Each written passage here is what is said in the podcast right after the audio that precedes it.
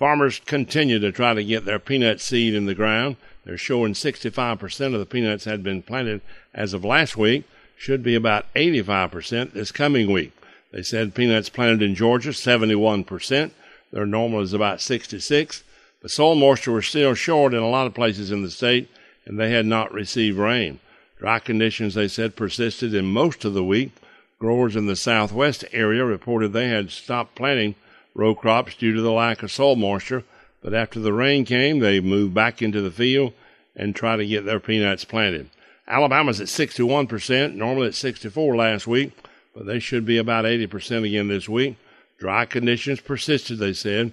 Growers in many areas reported to have ceased row crop planting until it rains. Rain is needed for cotton, peanuts, and soybeans to emerge after being planted. Florida's up to 77, maybe as much as 85 this week. Little or no rain through the week until Sunday.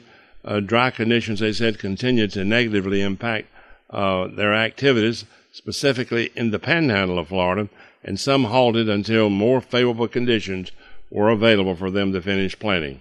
But overall, 65 to 75 percent of peanuts being planted, and we'll know more later on on the total acres. I'm Tyron Spearman for Southeast AgNet.